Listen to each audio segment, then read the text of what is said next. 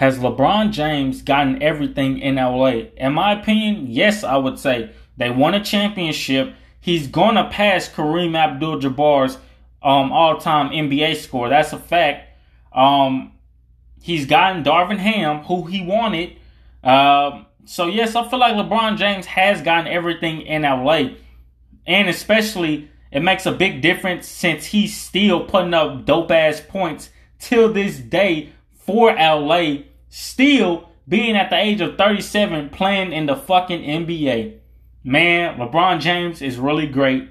Y'all, I love you guys. 9.6K, man. Have a great day. LA fans and everybody else, y'all stay safe.